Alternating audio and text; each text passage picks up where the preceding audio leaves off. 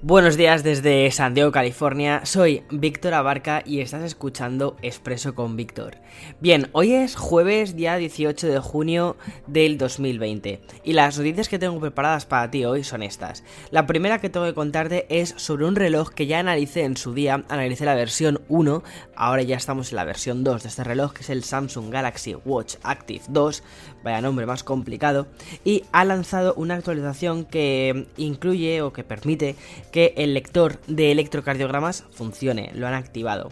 De momento, esto solo sucederá en Corea del Sur, debido a que este tipo de tecnología que se destina a un gran público, pero que puede tener un impacto en la salud, debe pasar por unos controles súper específicos.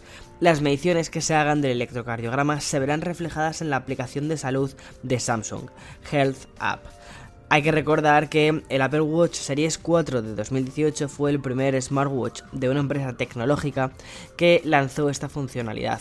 Y aunque inicialmente estaba solo disponible en Estados Unidos, ya está aprobada en muchísimos otros países como por ejemplo entre ellos está España.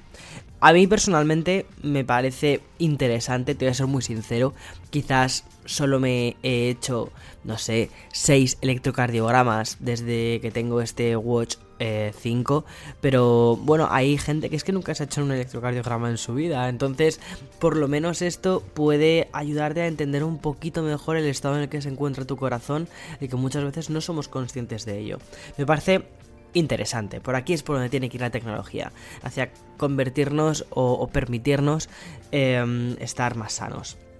Bien, la siguiente noticia que tengo que darte es sobre el mundo del podcast, que está en auge. Está viviendo una segunda época dorada y Spotify es una de las plataformas que más está apostando por ello. Hace unas semanas hizo un acuerdo con uno de los podcasters más grandes de Estados Unidos, que es Joe Reagan por 100 millones de dólares. Spotify, yo por menos, hacemos un acuerdo. Y recientemente otro acuerdo también con los Obama. Pero es que no se han quedado aquí. También han hecho otro acuerdo con Kim Kardashian, pero la noticia que quiero darte es que ya no solo están tirando de grandes nombres, de gente famosa y de gente real para hacer podcast, sino que justo esta mañana ya han anunciado que van a hacer un podcast con Batman y Harley Quinn. En fin, este acuerdo lo hacen entre Warner Media, DC Comics y Spotify para llevar el universo de Batman a, a, Spotify. Veamos cómo lo hacen, pero lo que está claro es que cada vez vamos a ver más podcasts de gente famosa que tiene unas Mm, grandísimas fanbases e incluso también de personajes de ficción. También hay que recordar que Marvel tiene un acuerdo con otra plataforma que se llama Pandora y mm, ya lo comenzaron, creo que fue hace mm, a finales del 2019 y tengo que echarle un ojo a ver qué tal, a ver cómo funciona esto.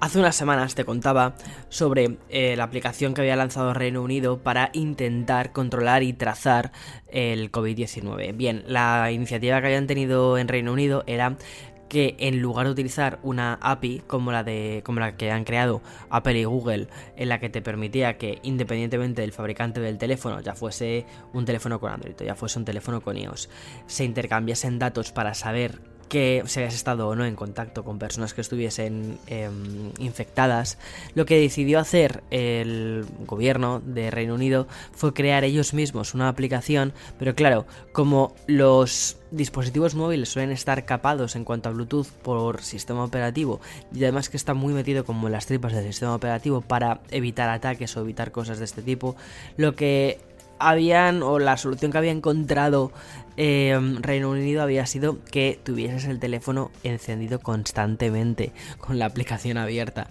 Claro, eso no, no tiene ningún sentido, entonces imagínate la mm, cantidad de descargas y el uso que tuvo esa aplicación. Vamos, muy poco. Y lo que han decidido hacer finalmente es pivotar hacia, el, hacia la API que lanzaron Apple y Google con este acuerdo que crearon hace ya unos cuantos meses. Y también hemos visto algo muy curioso y es que por ejemplo la Unión Europea, que en Europa la verdad que solemos ser como bastante restrictivos con este tipo de cosas, solemos em, tener como mucho cuidado con el tema de la privacidad. Vale, pues em, Alemania ha lanzado su aplicación también para trazar el COVID-19 y utiliza la tecnología de Google y Apple. Y durante las primeras 24 horas de ponerse la aplicación a la venta gratuita dentro de las stores de los teléfonos móviles ha tenido 6 millones de descargas, lo cual parece que va a ser un éxito.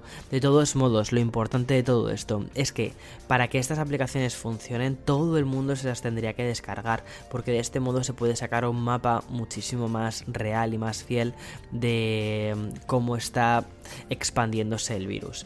Aún así, una cosa importante es que estas aplicaciones lo que intentan, y sobre todo esta API lo que intenta es preservar la privacidad de, de cada individuo y que aunque tú tengas COVID, aunque tú hayas sido diagnosticado positivo como COVID, tú no vas a, o sea, otra persona que se cruce contigo no va a recibir una notificación de em, esta persona con nombres y apellidos con la que te has cruzado tiene COVID. No, no va a ser así.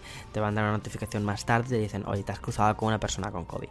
¿Vale? Es decir, sigue teniendo al menos, o sea, sigue respetando em, la privacidad del usuario. Vale, y ya por último, ya para cerrar las noticias del día, es que el AirPower, esa, eh, esa pequeña mantel de carga, ¿sí? podría decir, pequeño mantelito de carga que vimos en la presentación del 2017 de Apple y que teníamos muchas ganas de que fuese desarrollada, después lo cancelaron, vale, pues Mm, ha vuelto a reaparecer. Unos cuantos años más tarde ha reaparecido. Parece ser que algunos de los errores iniciales por los que habían mm, cancelado el proyecto, que era el tema de la carga con el Apple Watch, parece que están solucionados y es probable que lo veamos más pronto que tarde. De todos modos, siendo ya muy sinceros, el hype está en 2017. Ahora mismo el hype ya no se soporta, ya no se aguanta. Mm, ya estamos en 2020, existen muchas alternativas ya tenemos que ir hacia, otra cosa. No, yo creo que estas solo son las noticias típicas que nos suelen interesar más a los geeks y ya está. En fin, hasta aquí las noticias del día. Que tengas un feliz jueves. Ya en nada estamos en viernes y mucho menos en fin de semana. Así que disfruta, disfruta de tu jueves. Chao, chao, chao.